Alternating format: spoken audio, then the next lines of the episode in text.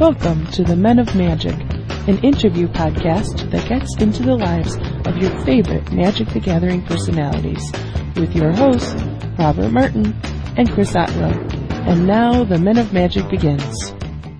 Welcome to another episode of Men of Magic. This week with best described as a personality in magic would be a mild understatement. This, this is this is a person who, along with his partner Joey Pasco, the challenge of making podcasting something that can turn into a larger than just a podcaster. Now part of the Star City Games live series, a true devoted Legacy fan now after having no interest in Legacy before. Very true. Someone that has more passions than just magic, as we will talk about tonight on the quote cutting edge. Introducing you, you know him as a Big Head Joe. That's right. Uh, and unfortunately, some of you know me by my real name, uh, Joe Panuska, but, uh, forget that. It's just Big Head Joe. That's all you need to know. Absolutely. Now, let's talk about some controversial news that was brought up on my interview with Joey. He Uh-oh. said you got rid of the beard. This is true. Uh, I did get rid of the beard. We we we did a, a shoot recently. We're we are entering a film competition, um, doing a, a comedy short, and we're entering it into the Baltimore Sun film contest and the City Paper film contest. The Baltimore Sun one's neat because John Waters will be watching every single one of those. So John Waters will get to see me in all of my bearded glory. But what the pre- the basic premise, without giving too much away, is that I'm uh, I leave my son on vacation and I need to go find him. So I so we filmed it all backwards.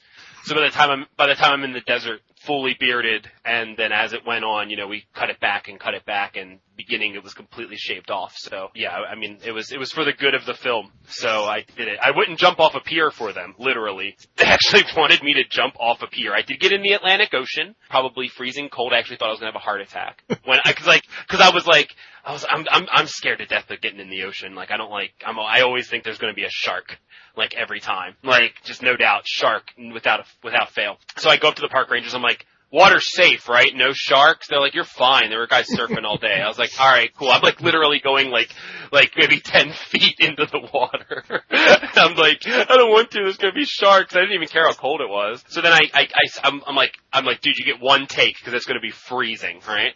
So I'm like, so I just start stomping out there. I'm going to do this. I start stomping out there and I'm like, all right, a big wave starts coming. I'm like, I'm going to jump into it. So I jump into the wave and like right away, like I just got like chest pains and thought I was faint. and like, you can actually see because like all he needed was me coming out of the water and running on shore. So me walking out there was inconsequential, but you can see me on the footage, like kind of dancing around, like, whoa, shake it off, you know, like, that was intense. Really thought I was going to lose it out there, but we got it done. So it was pretty awesome. Uh, shout out to my buddy Lloyd, Lloyd Frias, 2009 Maryland State champion. He also makes a cameo appearance in the film, and he did a fantastic job too. Noyan was there, Lloyd's brother Mark was there, so a couple Magic players managed to uh, sneak in as extras too. So pretty cool. Let's get back to the whole magic thing. What magic thing? I thought we were talking about filmmaking. Well, see now that you're going to be a movie star now too, I mean, what next?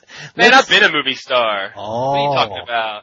My, Oh. my background's in theater. No, but I mean, we've been doing a couple shorts over the last couple of years. I think I've been in like, one of them never came out. I was in a movie one, uh, back in 2007, feature length film called Isle of the Damned. I hate to, uh, to promote it because I think the guy's a total dickwad. Is this a good B movie that Tom would like to see from Monday Night Magic? Yeah, oh yeah, I definitely suggested it to him at one point. It is, it's a cannibal movie. It's, it's made like a, a 70s Italian cannibal movie, and, and I'm the cannibal chief in it. I'm actually on the posters, I'm on the front cover of the movie and everything. It's pretty wicked. And the weirdest thing about that whole situation was that when we were filming, I had like a giant abscess on my face from like a, from a wisdom tooth that had abscessed, so like I was in a lot of pain. actually almost died from that. Uh, that's a story for another day, I guess. So anyway. Let's go back to uh, I got a lot show. to say. let's let's go back to the whole Yo MTG Taps thing. Joey talked about how it came together. How does it feel to? I, I'm not saying that Joey doesn't have a lot of personality, but you are like, if it's Madden and Summerall, you're the John Madden of the podcast. I am too because I won't fly. That's the other thing I wanted to ask. I take the bus everywhere, so uh, I'm taking the bus to Orlando in a couple weeks. Yeah, so I am I am literally the John Madden of our podcast in more ways than one. Why is it the fear of flights? Uh, it's not really a fear so much as it is I like really don't like it. I mean, I mean sure there's fear. The most the fear mostly stems from takeoff. I don't care about landing. I don't care about actually even being in the air going where we're going, but I really hate takeoff. It's really stressful for me. And also, and mainly because you have to turn off electronic devices. Like if I could listen to music while we were taking off, it'd be fine, but I have to just sit there and like wait to die. Like I'd rather not do that. And the thing is, I mean, I've flown plenty, but the thing is, I'm on the ground now. I'm good. Like I'm here. I'm on the ground. I'm gonna stay on the ground. Like I, I'm, I'm here. I'm good. Like I don't know. It's a, it's a, I'm chilling on the ground. It's all good. Gotta ask you real quick. Yeah. What is it like going on these epic 20 hour bus rides? Oh, it's so much fun. 20 hours, that's for wusses, man. My one from Dallas back to Baltimore was 36 hours. What do you do for 36 hours on a bus? I read, I sleep. this is reminding me of a Mr. Show skit. It's the Hail Satan Network. Kid in a wheelchair, they wheel him out. It's David Cross. And it's like, well, what's wrong with you, Jimmy? He's like, the doctor says I'm lazy. it's like, well, what do you like to do? I eat, I sleep, I take a bath, I watch pornographies. No, but anyway, I just love that. Read, having the phone with the internet is pretty sweet. Like, the future is pretty awesome, so I can sit there and like, like on the way to Memphis, I literally just sat there and read like Star City articles. You know what I mean on my phone. And the beauty of that was from from uh, from Charlottesville, Virginia, all the way to Memphis. We had one of those souped up Greyhounds with the plugs and the Wi-Fi. Ooh. So I was chilling on that ride. Didn't get one of those buses the entire 36 hour ride back, but uh, whatever. What can you do? Well, that seems to be the future of it. I mean, if you're going to make bus travel tolerable for people nowadays who have electronics, you got to provide them a service, and that Right. would be one of them. But you have managed to do this. The the podcast, obviously, you've managed to get it hooked on to Star City Games and be the podcast for Star City Games.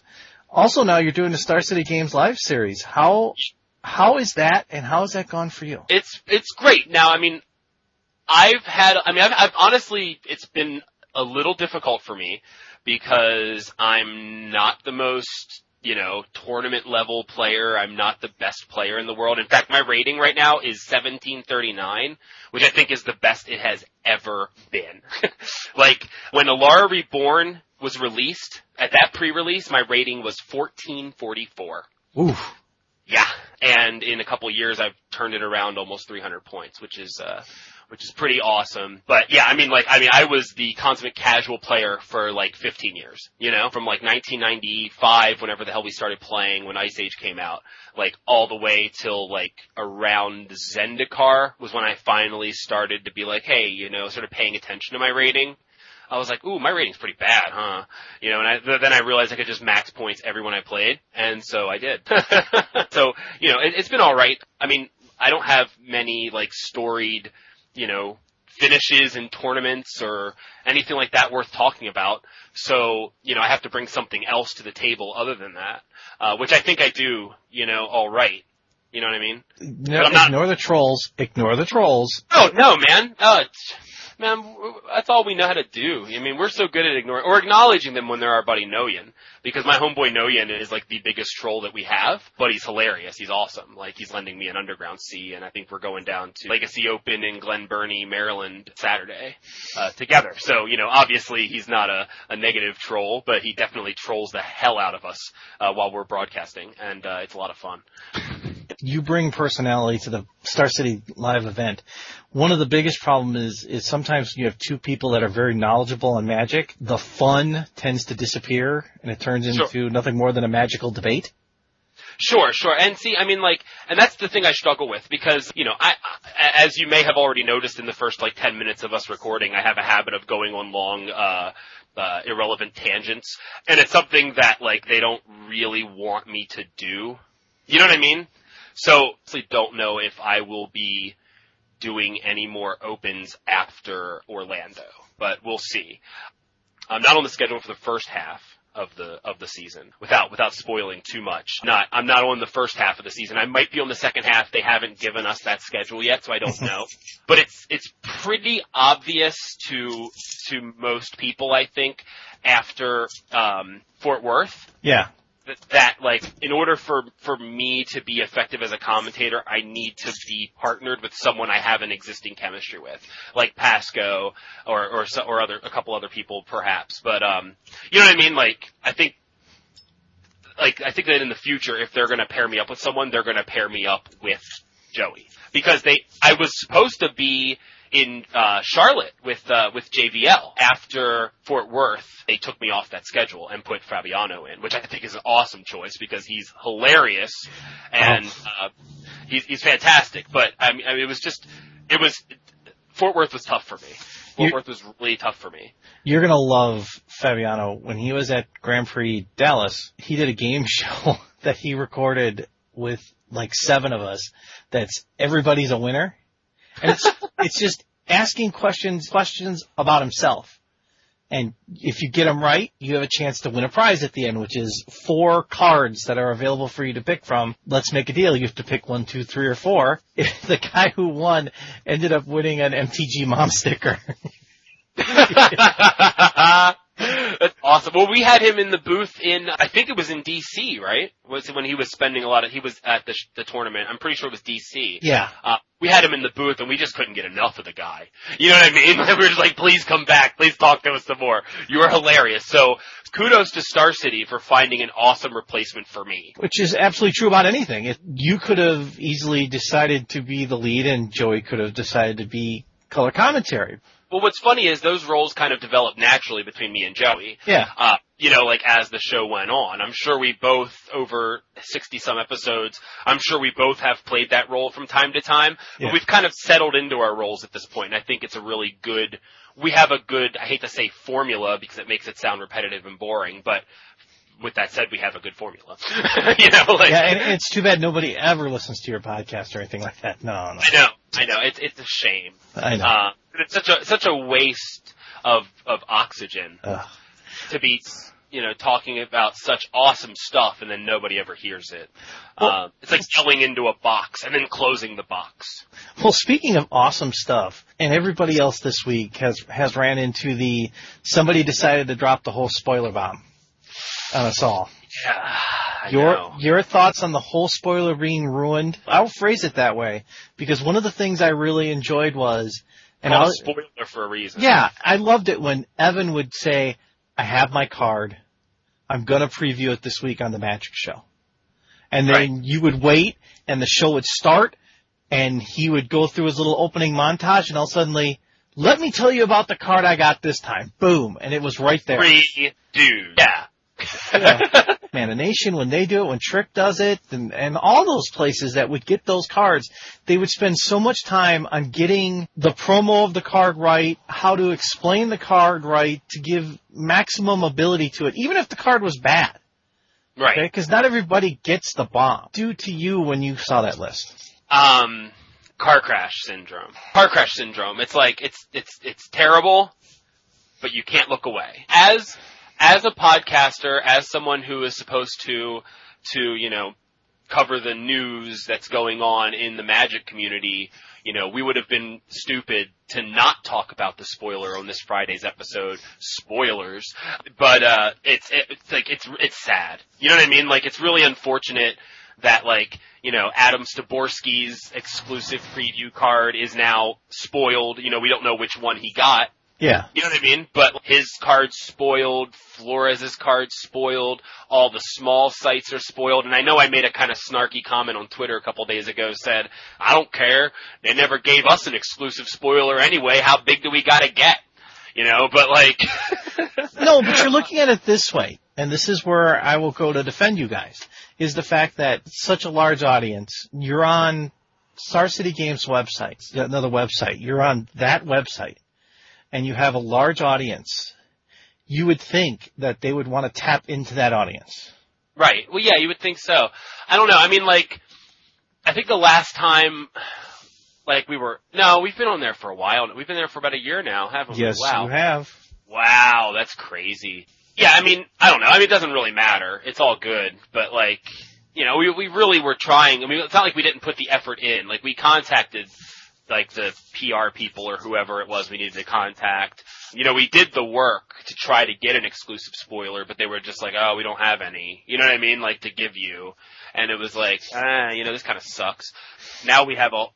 You know, it's not there, now. Nobody has exclusive spoilers, and at least the at least it's all even.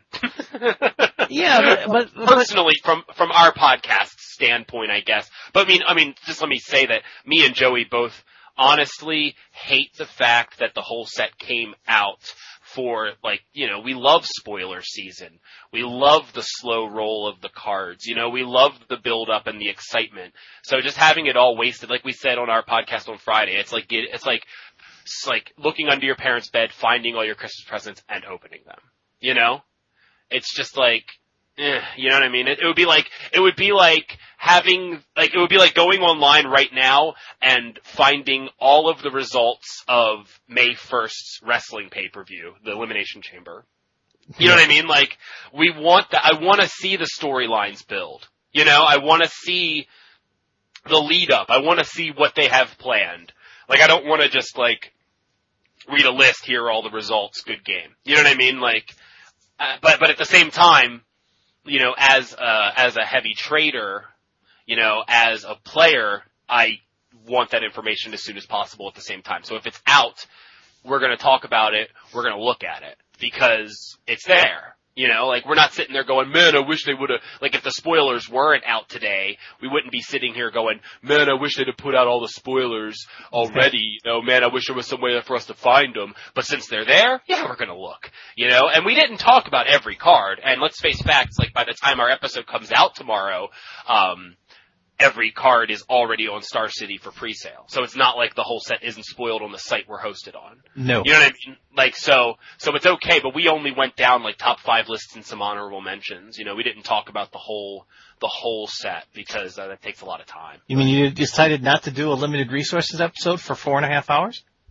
Oh, but those are so useful though because they talk about each card in the strictly limited sense, which we have no sense of limited. So uh, we can't really do that as well as them. But those are those have been some of the most awesome like resources that I've had, limited as they may be, before pre-release. Part of our podcasting community.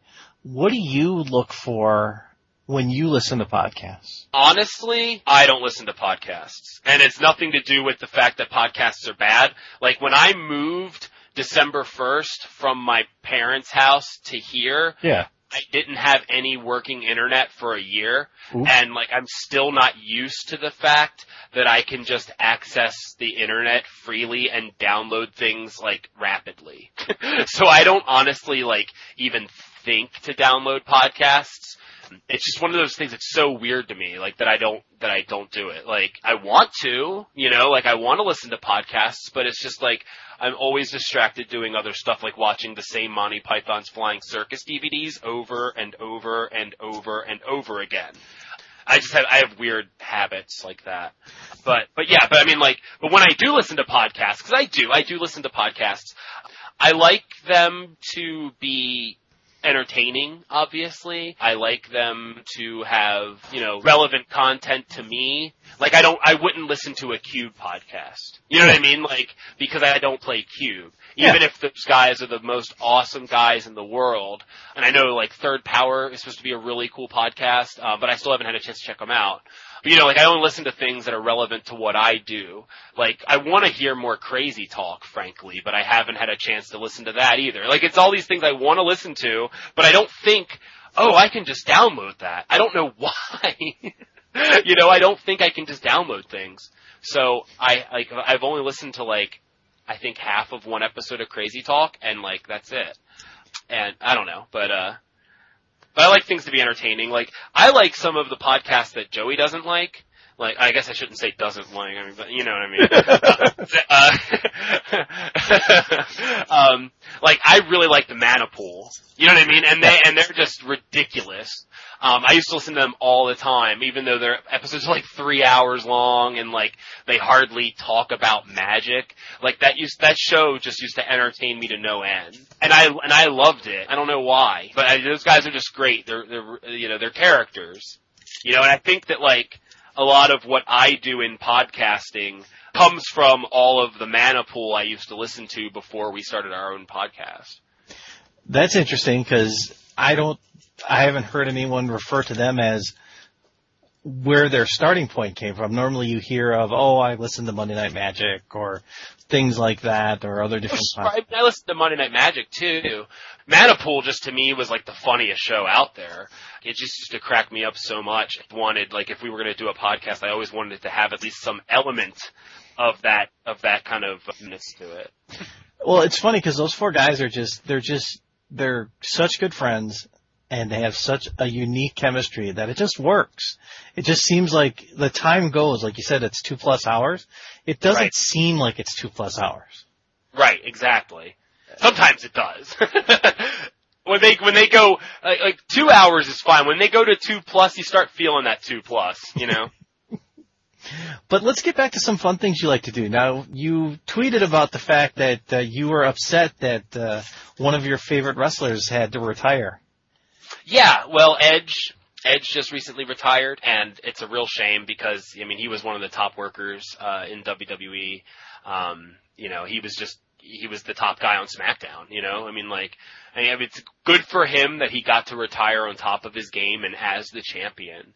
But um, but there's a huge hole. I mean, and WWE is doing an emergency draft on Raw Monday. It's you know what I mean. They're just redrafting the whole roster, so everything's going to get sh- uh, shooken up on uh, on Monday, which will be exciting, and all the changes will take place May second after the Elimination Chamber pay per view.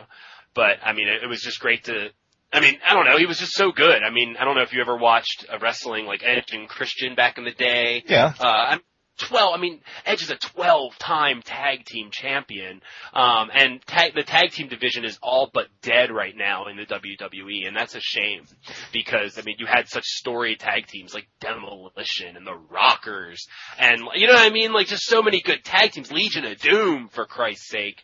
You know, and Edge and Christian were right up there with like the Hardy Boys. Hardy Boys and, and Edge and, uh, Edge and Christian in the ladder match. Oh man. Like, 20 foot spear off the top of a ladder. Jeff Hardy's hanging from the belt 20 feet in the air and Edge spears him to the mat. I mean, ugh. You know, they're never gonna replace, you're never gonna replace those moments. One of the things, one of the things that makes wrestling really unique is the fact that it's about the personality. As much as it's about your physical skill in ring, if you have the ability to portray someone and make the crowd believe it, Absolutely. that's what makes that's what makes someone from I guess you would say a mid carder to a champion. Absolutely. I mean, you take someone like John Morrison, right? John Morrison is an amazing athlete. You know, he, he, I mean, he, he's, he's actually a parkour. He's trained in parkour. Are you familiar with that? Uh, that's the uh, style of uh, using objects around you to train, like such as walls and things like that. Correct? Right, like like like like um there's a movie called District B13. Uh, it's a French film. If you ever get a chance, watch that movie. Netflix it, I'm telling you. It's, it's guys doing all their own stunts, like literally jumping from building to building and like all this insane stuff. And that's the stuff, that's the training that Morrison comes from. And that's incredible. I mean, and you see some of the stuff he does, like in the Royal Rumble, where he like, he gets knocked off the apron, like he goes over the top rope, stops on the apron, gets pushed off, clings to the barrier, like hangs on, climbs on top, jumps onto the steps and gets back into the ring. One of the most awesome things I've seen in a Royal Rumble. But you hand him a microphone and he's garbage. he's garbage. The guy cannot speak. But Hey, R-Truth. yeah, you need to stop smoking. You know what I mean? It's like, oh, shut up, you know, like, he needs to go to SmackDown so bad because SmackDown is more about wrestling. I know that WWE hates wrestling now, but it's so much more about the matches than it is about the talking or the actual storylines, where Raw is way more storyline driven. And I think Morrison would serve himself well to be drafted to SmackDown, where he can just perform and not have to speak. Because if the guy opens his mouth, he's garbage. But you also have to think of it this way too. A lot of times, we can bring this back to Magic. A lot of people in Magic have fabulous personalities. Patrick Chapin, for one, he could talk, he could talk all day and you wouldn't lose interest in what the man's saying. But there are some people in Magic that they struggle to speak. And when they struggle to speak, it's hard to market yourself. Right. Yeah, no, for sure. I mean, like, you could call Pat Chapin the, uh, you could call Pat Chapin the CM Punk of uh of Magic because he's great on the mic and he's great in the ring. You know. Yes. Uh, I'm I'm like the John Cena of Magic. I don't mean to put myself on that high of a pedestal, but it's just a comparison in terms of like you know great on the mic, very little in ring ability. you know what I mean? Like, oh, I was gonna I was gonna say half the people love you and half the people hate you. Yeah, there you go too. There you go, man. If you've seen some of the, uh, you haven't read the surveys uh, from the the surveys from the SCG Opens. Um, we get to see all of that, all those responses. Like Yeah. anyone who fills out those uh, surveys, we don't see your name, but we do get to see everything everyone writes about us. And uh, yeah, oh yeah, no, I'm yeah okay. I guess I guess in terms of half the people like me, half the people hate me. I'm definitely the John Cena of Magic. Yeah. go. See, bring it all together. there, there are some people who are like, Big Head Joe's the best commentator you guys have and all this stuff. Um, I actually got a, I actually got a, a, a, a message on Facebook from a well-known pro player who I'm going to remain, leave unnamed. Yes. Who said I was his absolute favorite commentator that they have. Uh, but then the, but then there are a good number of comments that are like, Big Head Joe is terrible. I don't see what he brings to this broadcast. Like, you need to get him out of there as soon as possible and like all this stuff. And I love it. I eat it all up. You know what I mean? Like, I don't care. Like, I just do me. And if that's good for you, cool. If it's not, move on. You know what I mean? Like, I, I'm, I make no apologies uh, for for myself. You know. If you're not who you are when you're doing what you're doing, it's going to show. And people are going to eat right through it. And that's going to make it worse than it would be if you tried to be something different. And that and I and I think that's where I struggled in Fort Worth. You know, because I really felt like I was having to adapt to a different style that I wasn't used to. You know what I mean? It would be like it'd be like uh you know, uh taking like the big show and be like, "Okay, you know, you're really awesome in the ring. Uh here's a tennis racket. Go play against Maria Sharapova." You know what I mean? Like it's not to happen. He's to go, "Uh, this sucks." Like, you know what I mean? Like I was to say, otherwise he's to hit the ball really hard and might kill her, but you know. if if he ever can catch up to the ball. True. True, but all he needs is one hit and she could become a pancake on the floor. Well, that's true, but it isn't wrestling. now, if you put Maria Sharapova in the wrestling ring and said, "Okay, you're great at tennis, go battle the Big Show." Actually, this all reminds me of a Mitch Hedberg uh, joke. Um, he was like, "Yeah, you're a great cook. Can you farm?" he was talking about like he was talking about like you know he's a comedian, he's a stand-up comic. That's what he does. And then like they're like, "Can you write on this? Can you write this show? Can you act in this thing?" It's like I've been working my ass off to do this thing, and then you guys just want me to do all this other stuff. You know, it's like you know you've been a really good cook all your life. Well, can you farm? You know, like I don't know, but uh, I thought that was a. I just think that's a really funny, uh, funny joke and kind of a close comparison. You're also a sports fan. Noticing by you have a fantasy baseball league that we're running. Yeah, uh, you did edge me out, uh, week one, and that's fine. That's fine. Uh, you know, I'll get you in the rematch. It's all good. Um, but, uh, That's because I have eight guys on the DL on my team, but that's okay. yeah, you, yeah, you had like two guys starting in your, like, like on the DL in your starting lineup all week and you still beat me. I was so pissed about that. but, uh, anyway, yeah, no, I'm a, I'm a big sports fan. I'm a fan of like, competition. You know what I mean? Like, if there are two teams competing or two people competing, you know, real or scripted in the terms of wrestling, you know, like, I, I love it and I want to cheer for somebody. You know, I like soccer. I wish I knew about cricket because I would watch cricket. Like, I'm that big of a geek. One thing that Joey and myself have learned from editing our podcast that I'm really hard to edit because I kind of scramble all my words together and just talk really fast and sometimes just like to go and just like keep going. I don't know, it's weird. Um, yeah, no, seriously, like I, I would watch cricket, like I would watch anything. Like I just love competition. I love, you know, cheering for somebody. I just love you know, I love games, you know, I love sports. That's why I like baseball so much. Like so many people hate baseball and I understand. I really do. Like, I like baseball for all of the reasons people hate it. It's slow. It's methodical. The season's really, really long and drawn out. Bring it on. Seriously. Like, I wish the baseball season would be expanded to 180 games and go through December.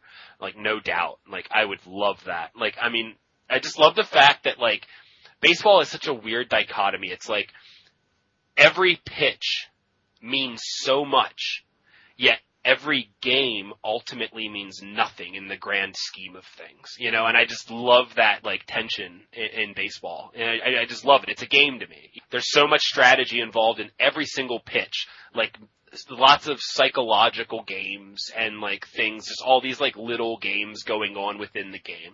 Absolutely. Now you also, you talked about Monty Python. you also like Doctor Who. I am the biggest. I, I'm probably an Anglophile. I don't know what it is. Like all of my like the the music I like, most of it's like a European or British.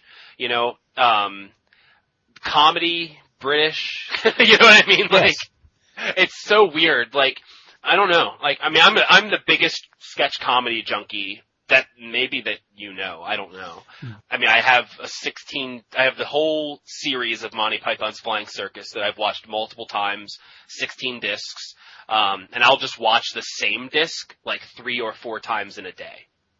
You'll catch stuff that you may not have seen before. A little bit, a little detail, something on the corner of your eye that when you watch something, you hit the stop button and go, oh, pause button and go, wait, rewind it. There's always it. something. There's always something. And like, I mean, just so many of those things, like some of those skits just have so much going on and there's just, it's just chaotic and awesome.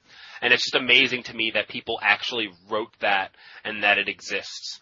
Like I can't imagine, like I don't know, like the newest one that I'm on right now is this uh, British show called That Mitchell and Webb Look. It's on Netflix Instant Watch for those of you who have Instant Watch.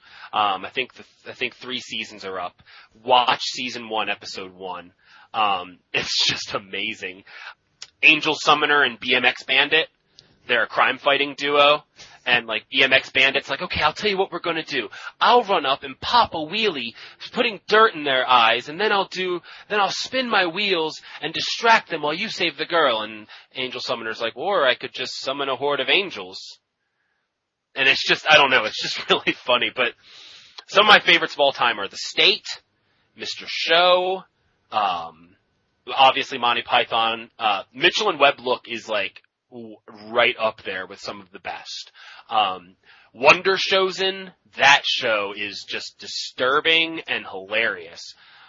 I know I'm forgetting some. Uh, a bit, a bit of Fry and Laurie with Stephen Fry and Hugh Laurie, uh, from the late 80s. Uh, that's a really great show. Um, just great, like, literary kind of, uh, kind of comedy. Like, very wordy, you know what I mean? Very British. you, you need to turn back your Wayback Machine and get some Benny Hill episodes. Oh yeah, Benny Hill's pretty good too. I've seen some Benny Hill, but not not a ton. But some of that's good. Yes. You're also now a trader. You're actually becoming John Medina-ish with your trading now, as far as going out there, going to tournaments, actively trading and being successful at it. Yeah. What what inspired you to do this to become as successful as you have been at it? Being broke. Ah. That's the only thing. I I literally when I when we first started the podcast, episode one of YoMTG Taps, when we first started that podcast, um, I had just sold almost everything I owned just to pay rent.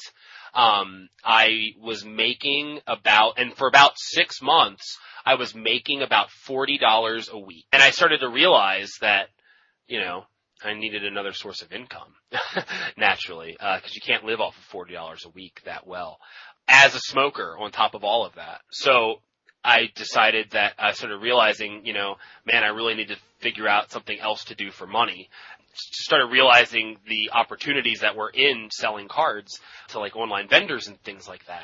Just kind of, you know, looked at Medina's stuff. Medina's huge inspiration to me as, as far as like uh, as far as trading goes. In fact, I mean, I owe I owe everything to John Medina. You know, he's really he's really shown me the way, shown me the light, and I've just you know had to do that. And like literally, I haven't. I mean, counting like SCG live checks, podcast checks, and like card sales, I don't think I've paid my rent with like actual job money in like three months. Well, that right there can show the power of what trading can do. And if you do it well, now you're doing it to make an advantage. You're not doing it to like rob people blind. No, no, no, of course not. I mean, and, and the funny thing is like, you know, a lot of people, and I, and I, tr- and honestly, I try to get more subjective values out of people more now than I used to, but I am very, like, committed to the SCG prices. So like, if someone asks me, what is this card worth? I will tell them the exact current SCG price. You know what I mean? I'm not trying to like stiff people, but the main difference is, and the key I think to this whole thing is that I have the buy list prices in my head too. You know what I mean? So there could be two cards that are 25 bucks a piece. Swap them one for one. One of them they're buying at 12 bucks. One of them they're buying at 16. You know what I mean? You just do that a hundred times. But how difficult is that to have that? Because now that you're expanding in the legacy, you know, you're not doing just standard now. That you're taking on the challenge of, you know, basically the gamut of cards. To have yeah. that buy list running in your head has got to be difficult because you think of I mean, just think of the sheer volume of cards that are sold in Legacy now because it's become such a popular format, thanks to SCG Live. Mm-hmm. How do you do it? I don't really that much. Mostly when I'm trading for legacy cards, I'm trading for my own personal use. Occasionally there'll be cards that I'll pick up because I think that they'll, uh, they'll spike. You know what I mean? They're cards that if I suspect they might spike in value, like best trade I made the entire trip, uh, between Memphis and Fort Worth, right? I was in Memphis and I traded a Jace the Mind Sculptor for two pretty heavily played Force of Wills. And at the time, Force of Will was 60 bucks and Jace was 110.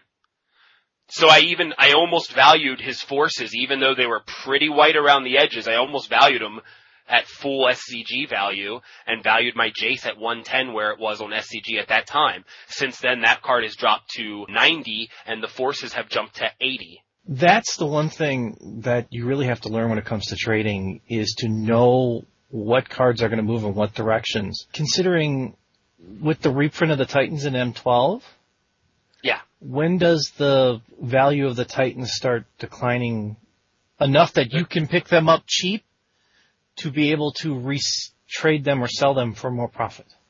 Um, I don't think that there will be much profit in the Titans once they're reprinted. Uh, same goes for Gideon. Um, because I mean, we saw what happened with Baneslayer. Baneslayer had about the same price point as the best Titans at their best point. You know what I mean? And once it was reprinted, I mean, Baneslayer's like what, 10 bucks right now? Yeah, Baneslayer is $10. Slayer also saw a lot less play due to the Titans, so that affected the price as well. But I don't see any of the Titans cracking 20 bucks. You know, once they're reprinted. Same goes for Gideon. Of course, I'm so checked out of standard right now. Like I have, I have, the only deck I have right now for standard is the Kuldotha Red event deck. Wow, what do you play? Uh, I mean, I hardly ever play standard anymore. I no, play legacy. You play legacy. What is your legacy deck? Um, right now I have Merfolk 100% built, and um, I am very close to Team America. I'm only missing one Underground Sea. Um, I actually just picked up a second Bayou uh, today um, on SCG, um, but I'm not picking that up till um, till Orlando. Uh, but I'm not, I don't even know if I'm going to run it in the deck. I just grabbed it because then I'll have another Bayou. But I need I need an underground sea right now. I need like a couple more fetches. I'm getting another polluted delta tonight from my buddy Noyan. I'm actually going to run. I think I'm only going to run two polluted deltas and go with four misty rainforests instead because they all search up the uh, the same lands um, and they're a little cheaper. Uh, so I'm probably just going to do that and cheat it for a little while. I do eventually want some polluted deltas in case I decide to switch gears and play a different deck or splash black in uh, in Merfolk for whatever weird reason. Although after talking to Bertoncini about the deck extensively, I don't think I ever would. Um, Isn't it nice to be able to go to those guys that literally, thanks to the SCG live tour, have turned themselves into household names? Yeah. Oh yeah. No, I'm, uh, Bertoncini traded me one of my wastelands for Merfolk. That's so awesome. I was like, come on man, you know I'm building your deck, you gotta hook me up. you know what I mean? So, so he totally did and it was sweet. Yeah, no, it's really, it's wild having a resource like that. You know what I mean? Just have, being able to like pick those guys' brains almost at will. And, and talk to them about their decks and stuff. Went through a flurry of, of Facebook ads last night. I added like a whole bunch of like cool people. like, like Laskin. Maryland native, by the way. Lewis Laskin, Bethesda, Maryland native. Uh, respect to that. Always down with, uh, with the East Coast crew. It, it's, it's really cool to be able to like see, uh, not only that, but it's really cool to be forced to watch Magic all day. You know, to watch Legacy all day. Um, That's gotta at those hurt. tournaments. That's gotta hurt. Oh, it's, it's beautiful. Most beautiful thing ever. What is the, because like I said, when you first got into it, you had no interest in Legacy at all. I mean, you guys never even talked about it on the show. Right. Oh yeah. And like we would skim over the results and we would just didn't really care. Uh, you know, like now, like it's just after like watching so much of it and just seeing the format, like, you know, we were basic, basically forced to learn a format that we, you know, at, at, at one point did not have any interest in learning. And after watching and just, we had to hold them up side by side. We had to hold standard and legacy up side by side. And Joey still loves standard, you know, but I just feel like the format is so stale. And I'm not talking about right now. I'm not talking about Jace. I'm not talking about Stoneforge Mystic. I'm not talking about Caw-Blade. I'm not talking about any of that. All I'm talking about is just the fact that like you have this like very small metagame and it's just like when you like hold that metagame up against Legacy's metagame, it's like there's almost no contest in terms of like excitement and diversity. It's just it's the it's like a big boy format, man. Like it's just so awesome. It's so much fun to like see which decks are going to wind up rising to the top any particular week. Like any given week, if there was a let's, let's okay, if there was a Magic tournament tomorrow, right? Standard tournament, Yes. right? What would the top eight look like? You can picture it in your head. You don't need to name it, but you Absolutely. can picture exactly what it's going to look like in your head, right? Yes. what do you think the legacy top eight would look like tomorrow? You know what I mean? Like it's just like there are so many decks, there are so many possibilities that you never know from week to week what's going to rise to the top, and it's just so exciting to see it to see it flesh itself out every week. It's a constant. I mean, of course you have good decks. You have a tier one. You have tier one decks, but you have like thirty of them. You know what I mean? You have so many of them. You never know what people are going to be packing. You never know how many how many dredge decks are going to show up one week. Like I actually, uh, no, when is this going to post? Probably uh, either fr- uh, what is today? Thursday? Uh, Yeah. Probably Friday or Saturday. Okay, well, then I don't want to talk about what I have in my sideboard because I'm playing in a tournament Saturday. In my Team America deck, you know, I've got my sideboard set up a certain way, expecting to see certain decks based on like our area. I could be right, I could be wrong, but like that's the excitement and the fun of it, you know? Like, just there's so much to like you can't prepare for everything, but there aren't any, there isn't anything going on where it's just so resilient that no matter how much you prepare for it, you still might be cold to it. Like it's just it's just so it's so exciting to me. It's it's just so exciting to be able to play with these old cards and to I mean and they're not even all old cards. I mean I'm rocking Tomb Stalkers, man. That's future sight. That's like a three year old card. It's like a staple, you know? Speaking of cards that are going to be a staple in your decks, how did the new set, how did the new release affect what you're playing in Legacy now with some of those cards that really can alter how you play your decks? Uh, well, right now, um, I mean, right now it's, it's irrelevant. I think I might want to give, uh, I, like I don't, I don't know. Like I've, I've been testing Phyrexian Dreadnought right now in um, in Team America with stifles and an extra Trickbind in there for good measure. Hmm.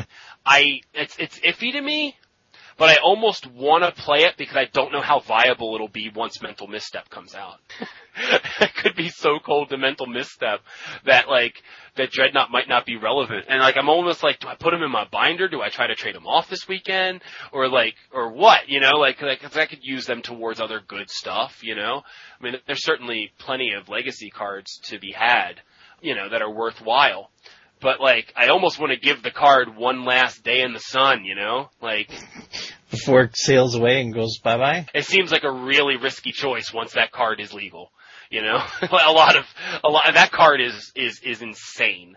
Like I, I love that. I love the fact that like everyone is like immediately uh latching onto that card. You know, it's a very strong card. Well, Chapin said it's simple. You're, it gives the opportunity for every deck that doesn't play blue to have the ability to stop every one counter, one casting cost spell. And when he rattled off his list off the top of his head, I was impressed. I read an article from Paulo this week. He just rattled off a list of things off the top of his head that didn't match Chapin's list. So Right. you think that's probably 25 cards that are staples in the format and that's just off the top of their heads. Right. I, I and and you're talking about non-blue decks. Yes. You know, Bertoncini was like, "Bye bye Spell Pierce. Hello, four copies of Misstep in my Merfolk deck." You know what I mean? Like he's going straight for him in mono blue. Well, I, I am the one of the he's one of the people that I I'm going to get on the show soon uh, is him You because need to. I had so much fun with him at Dallas Fort Worth. He's such a great guy, isn't he? Yes, my question is this: You've gotten to deal with all the personalities there, from Gerry to AJ to Calcano to um, Laskin to the, the Bertoncini to Spagnolo. The list goes on and on and on. Michael Posgay. Moscow Posgay. Oh boy. Michael Posgay, very cool guy. Love that kid. He's a very awesome dude. What did you feel? What was your personal gut reaction to what happened when he got suspended? Don't like it. I mean, I don't know exactly what happened. You know, I I give the kid the benefit of the doubt for sure. You know, I feel like did you hear his interview that he did? Y- yeah, yes, I did. Yes, I did. Yes, I did hear his interview. Okay. And it was interesting. I understood his side of the story, but it's difficult because anytime any sort of slash suspension gets in the way, it gets ugly. And it's tough because you don't want to have, when Saito got suspended, you know, everybody thought, oh, this was going to be trouble for Magic. But it seems like Magic just kind of shrugged it off and moved forward. Oh, of course. Absolutely. There's nothing you can do but shrug it off and move forward. There are so many things that happen that like the internet explodes about on a week to week basis, uh, that are the death knell of magic. And like, you know, it's not. None of it is. None of it ever will be. Get over it. You know? But the thing is, this is, this is the thing that I thought was really revealing about Posgay's interview. I felt like Posgay, without really trying, revealed a side of the tournament scene that most, you know, FNM players, you know, or just like occasional PTQers do not see. Does that make sense to you? Do you understand what I'm saying? Like, yeah, yeah, like- but the problem is, is people need to know that because the tournament, the difference between being a tournament player and being your FNM slash, you know, local expert is night and day. There is no, and and then you figure the difference between being playing a GP and playing a pro tour event is another step up right, absolutely. with a whole different sets of best describe it, not etiquette, but how people play with each other. You have to understand that, you know, on the Pro Tour, most of those guys already have each other's email addresses. Think about that. Absolutely. you know, and like I just felt like I just felt like it was a really insightful interview. I know a lot of people had beef with it, including my roommate. Felt like he came off as like privileged, thinking he deserved whatever more than the other kid. I thought it was really revealing that like it's a lot more of a common practice than than people let on. He was just the one who get an outsider into it. You know what I mean? Like, does that make oh. sense? Oh, yeah, absolutely, absolutely. I understand that, and there's lots of things, and no matter what event you're in, what level of a higher level competition, there's always little handshakes and thank yous and things that happen. I mean, you look at baseball, for example. I mean, how many years did reporters go in the locker room and stare at this giant bottle of green amphetamines and go, oh, that's okay. It's just making them play a little better or wake up a little earlier or function a little better. That's not a big deal.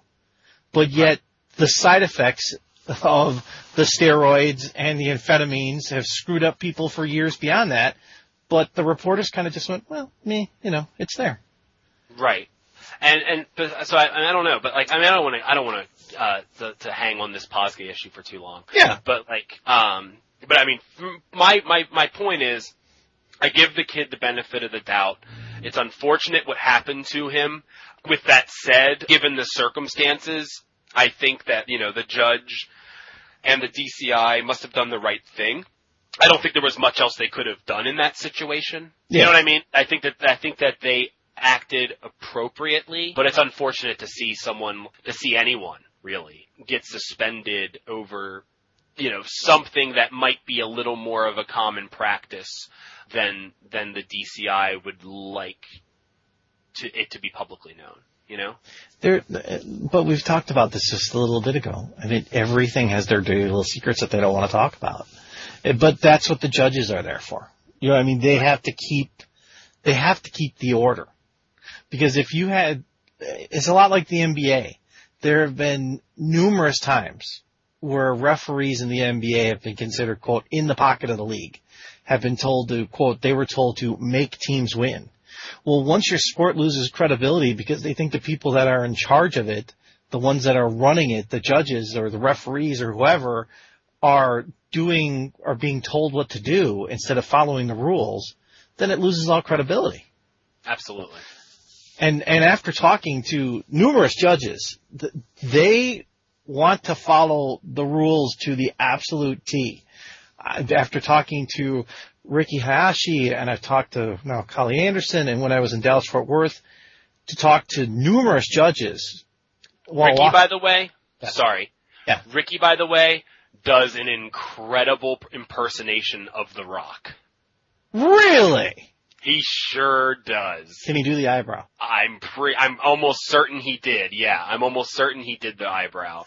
Awesome, awesome impersonation. Uh, we, it was late night, I think, late night at, at Memphis, and, and he busted it out for me, so it was pretty good. Oh, now see, those are things that are never caught on camera and the stories that you can tell like that, that people can really get a good laugh out of. There were so many things that happened at Dallas Fort Worth when you just, you sit at the table and just, that they'll talk about things and you'll hear different comments they'll make to each other. It's, you wish you could have the recorder, the recorder had me. I wish I could have it recording all the time just so these people could hear what's going on.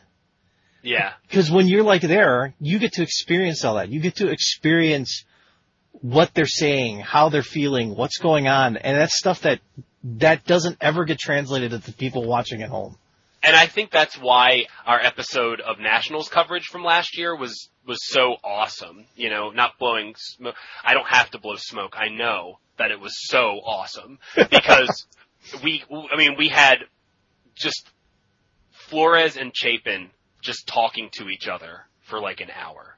You know what I mean? Like like one in the morning, just just going back and forth about anything, and it was just the like it was gold. Like it was something we could never repeat. Something we absolutely could never repeat. And and it was just so cool. And then plus like getting there like just just hitting record on the on the recorder while they were play testing and then just like and just listening to them talk about their play testing and things like that was just really unique and fun. Um I just I mean I feel like that so far was our crowning achievement in terms of like every episode we've done. I think that was like the most incredible thing that we've we've managed to pull off was that episode. Well, I'd like to talk a little bit about Mike Flores. How much the power of Mike Flores.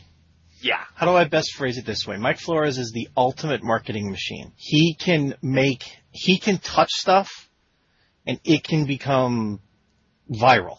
Literally. I mean, Mike Mike Flores is the reason why we do a weekly podcast. Right there alone, Joey brought that up too about the fact how he commented about the fact that he listened to you guys. Yeah, he was like, "Where's the next episode?" Because we were kind of sporadically releasing them, Yes. and he was like, he got in touch with us, like, "Where's the next episode?" We're like, "Oh my god, Mike Flores just asked us where the next episode is." Like, Mike Flores is like my favorite deck builder of all time, and like favorite Magic personality of all time too, frankly. Let me ask you this question. I brought Yeah. this up, I've brought this up before to other people. Magic, the Hall of Fame of Magic is strictly a, you have to put up the numbers. Right. And I understand that's what they want to stand for. Sure. But Magic is more than just Kai's amazing win streak. And Brian Kibler, the fact that he retired and came back and was as dominant as he was before. Right. There's also personalities of Magic. Patrick Chapin is a personality of Magic. Patrick Chapin and Mike Flores should both be in the Hall of Fame. You're answering my question right there. You- Patrick Chapin and Mike Flores should both, without a doubt in my mind, both of those men deserve a spot in the Magic Hall of Fame. No question. There's I- uh, no question. Then I'm also going to put you on the spot for this one too. They don't do anything about the people that announce Magic. Sure. Don't- Yeah, I mean, like, if, if the WWE can put Drew Carey in their Hall of Fame, then we can certainly, we certainly have room for someone like a BDM or a Rich Hagon. Well, I won't. I won't compare those two to Drew Carey. I would compare them more to uh, a Jim Ross and a uh, Jerry Lawler. How about that? No doubt. The people that are the Gorilla- voices. Let's go back even further. Gorilla Monsoon and Bobby the Brain Heenan. Ah, yes. The people that, without their voices and without the voices of Magic, I think you're missing out on a large part of the history of Magic. Because I, I've yet to get uh, BDM on, and I intend to do that, that. But his schedule is so incredibly busy. He has so much knowledge of Magic that it just like oozes out of him. hmm He knows probably more Magic in his hand than I do in my entire mind of Magic. You know, he's probably forgotten more than I've known. He spent, he, he's had more shower time than you've had ring time. Absolutely. Absolutely. And that's the beautiful thing about that and thing that 20 years from now or 30 years from now, when people are playing magic, they should be able to go back and say, oh, he is the historian of magic. He knows all about this and really what it, you know, what were, what were people thinking back then? And then you could pull up an old, an old, an old video. Use the example of the Brad Nelson, uh, Matteon match Yeah. and sit there and go, that's what they thought back then. Right. And you could put the name to the face. And I, and I really think Magic should do that. Will they ever do that? I doubt it. I really Oh, doubt I'm it. sure they eventually. I'm sure.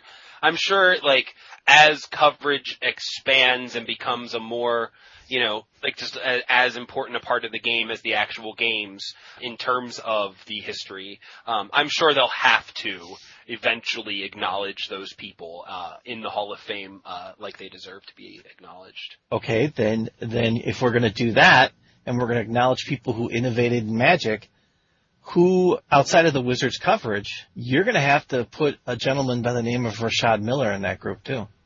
Yeah. Because without GG's Live, there'd be no SCG Live. Right. Oh, absolutely. Without without Rashad, yeah, I don't know what the heck we would do. you know, he's you know he's the guy. He, I mean, like I was there. I was there when he came up with the split screen, man. I was there when he went, "Oh man, I can do that, sweet," and like. And that has totally changed, uh, changed the entire SCG Live broadcast, frankly. You He- know? he has taken such risks because the ability of it goes hand in hand. You have the power of SCG games, putting them out there saying we're running a series, but without the ability of putting it out there on the internet to be able to have that person that goes, well, maybe I don't want to go to the event, but you know what? If I do really, really well, I might get on coverage. I might be seen on TV or on the internet. And that's a powerful draw for people. Sure. I mean, think of how much FaceTime Gerry T has this year. Has there been anyone that's had any pro that has had more FaceTime than Gerry Thompson has this year? No, absolutely not. Then I will ask you a question I'm going to ask tonight on the podcast that i will put you on the spot for. Gerry T is doing something in Star City Games lore that's without question beyond remarkable. Right. He is not participating often or has a very limited GP Pro Tour schedule. Can he legitimately, maybe not by the Wizards point system, but he can he legitimately be considered the player of the year this year in Magic? I don't see why not. I mean, look at what he's accomplished. You know, um, I think that I think that Wizards is going to uh, have to eventually um, acknowledge uh, the SCG Live series as almost like a sub GP, you know what I mean, or on the same level in terms of relevance because, you know, the GPs are great and, you know, Wizards obviously felt the pressure because now they've doubled their GP, uh, schedule.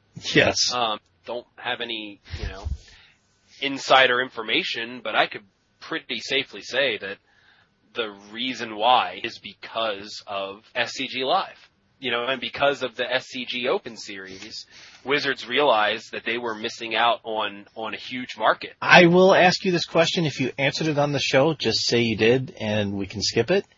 It's okay. What do you think about the Pro Tour going closed? I think it's great. I think it's awesome. I like the fact that they're creating a more professional environment for the Pro Tour, and I like the fact that that it's a more exclusive thing and being able to attend those events means so much more now to like the people who qualify because it's elite and that's what it's supposed to be. You know, I, I feel that's how it's supposed to be. I mean, they're going to expand the coverage so you'll see more of the matches and that was desperately needed. And I just think that I think it's a good thing. I think it, there's nothing bad about it. There are going to be plenty of GPs for people to attend, but the Pro Tour is reserved for the best of the best. And I think that that's a good system to put in place. I think that there's nothing wrong with that at all. What about people, yourself or myself or other people that do podcasts or video like Evan? To be able yeah. to go there, to be able to interview these guys, to be able to put them out there also. Is that something they should consider doing or should they just keep it this is this is our location, this is our tournament, we're putting our people there. If you want stuff, you're going to have to get them another time. I think that having press is very important. I don't think the events should be closed to press. I think closed to the public is acceptable, but I think that they should at least consider allowing press in their events because press is press. You know what I mean? Press is publicity, and that's what they want. They want to to have the publicity and they should want as much coverage of the event as they can possibly get from as many sources as possible. You know what I mean? It would be like, um, it'd be like, you know, having a post-game interview like Buck Showalter and not allowing any newspapers in. Cause it's like, well, what's the point of doing an interview if like only one person's asking questions?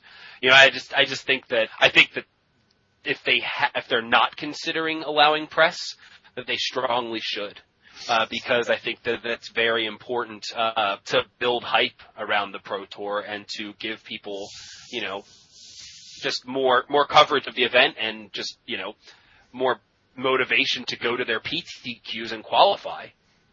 You know, getting more ang- as many angles. There is no such thing as as too many angles on a story. They should want as many people, you know, hearing as many sides of that story as they possibly can because I don't I don't see any any negative out of that.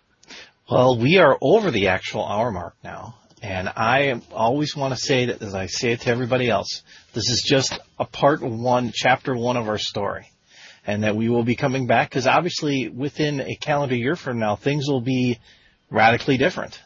Who knows where you guys might be on your podcast? Well, you'll you'll be in a you'll be way into the hundreds by then. You'll yeah. have you know, who knows what you'll be doing next. And that's kind of the point of this is it's just, I'm taking a chapter and I'm getting people closer to know you. So the next time they see you, aka Orlando, that they can come up to you and say, I'm a huge rock fan, man. You know, let's talk this, let's talk that. I can talk wrestling forever. Yeah. I actually, I have, I haven't even really been watching TNA. Yes. Um, but uh, we went ahead and me and my buddy Tim ordered TNA Lockdown uh, last Sunday, and it was incredible. I'm going to watch TNA tonight. You know, like uh, we're gonna be playtesting and watching some wrestling. So that's what's up. Uh, can I can I just say one thing? Absolutely. Uh, that, that I think is very important for those of you who actually want to get to know me. Hopefully, you put this before Drew Levin, so people don't just turn it off. Oh, stop Um, it. anyone, do yourselves a favor, and I tweeted this earlier today. Do yourselves a favor and download legally an album by Los Campesinos. L-O-S-C-A-M-P-E-S-I-N-O-S. Do it. They are the most amazing band ever, ever, ever. And anyone who disagrees with me, uh, and I know Joey is one of them, but he's wrong, and so is anyone else who disagrees with me on that fact. Um, but anyway, so that's so that's uh, that's the, the last personal piece of information I really wanted to uh, get out there. How how can people get a hold of you if they'd like to actually talk to you, send you messages? You can look me up on Facebook, Big Head Joe, uh, on Facebook, or or I think it's Joe Big Head Joe Panuska. Yes, I do have anus in my last name. Don't give me shit about it. Um, uh, on on Twitter, I am OMG WTF. BHJ FTW, which I don't know what that stands for, but it was a bunch of neat letters that looked cool together. Apparently, somebody, uh, apparently my beard, uh, has started its own Twitter account, which I think is really weird. Your, I have no idea who that is, by the way, and your I don't, beard, your beard, Kibler's ego, and Medina's ego. I, my beard started its own podcast, or not its own podcast, that would be funny though. Uh, that'd be really boring to listen to, it would just be like this. It'd just be a bunch of like rubbing against a microphone. But, uh, my beard started its own Twitter. I don't know who it is. I don't want to know who it is because it's too funny to me. Like, uh, I just want to leave it. Like, I don't, I don't ever want to know who it actually is. I don't Why don't you give us the link for your ego, for your, not your ego, Oh, your it's, beard? It's, it's, it's BHJ's beard on Twitter. um, I will not follow my beard because I'm done following my beard. I followed my beard for too long. But my beard follows me just like it's supposed to. Um, although I can say, let me say something though. One thing that I can claim that my beard can never claim is that I went to grade school with Stacy Keibler. my beard- My beard did not. Because my beard was not a twinkle in my eye back then. And how did Uh, you drop the ball on that one? I was, she was four grades ahead of me, man. My cousin Chris had a huge crush on her. Actually, um, we were at Red House Run Elementary, uh, hanging out one day, me and my cousin Chris. I was in kindergarten and he was in fourth grade. And Stacy was there hanging out with her friends. And my cousin had a huge crush on her, went to show off for her on his bike and totally bailed. Nice. totally wrecked on his bike trying to show off for Stacy Keibler. But yeah, my beard was not there. And my beard will, can never claim that. If there's anything my beard can not claim, it's that. So. You better watch out because I think your your beard might say it was actually there, but it was there in spirit. No, no, no, no, no. no. Beard or no beard, and that's it. My beard is some, I don't know where my beard is right now. My beard is in a trash dumpster in Easton, Maryland right now. And good riddance. I don't know where he found an internet connection, but that's a lot to well, on that note, this is Robert for the Men of Magic for another hilarious episode of the Men of Magic. And again, we will be talking to you soon. Make sure that you tune into our podcast that we've been talking about today, Yo MTG Taps. We're every Friday on StarCityGames.com. We are also on MTGCast.com every Friday. If you don't like it, send us an email and let us know. Cool, no problem. Just holler at us. You think you know me,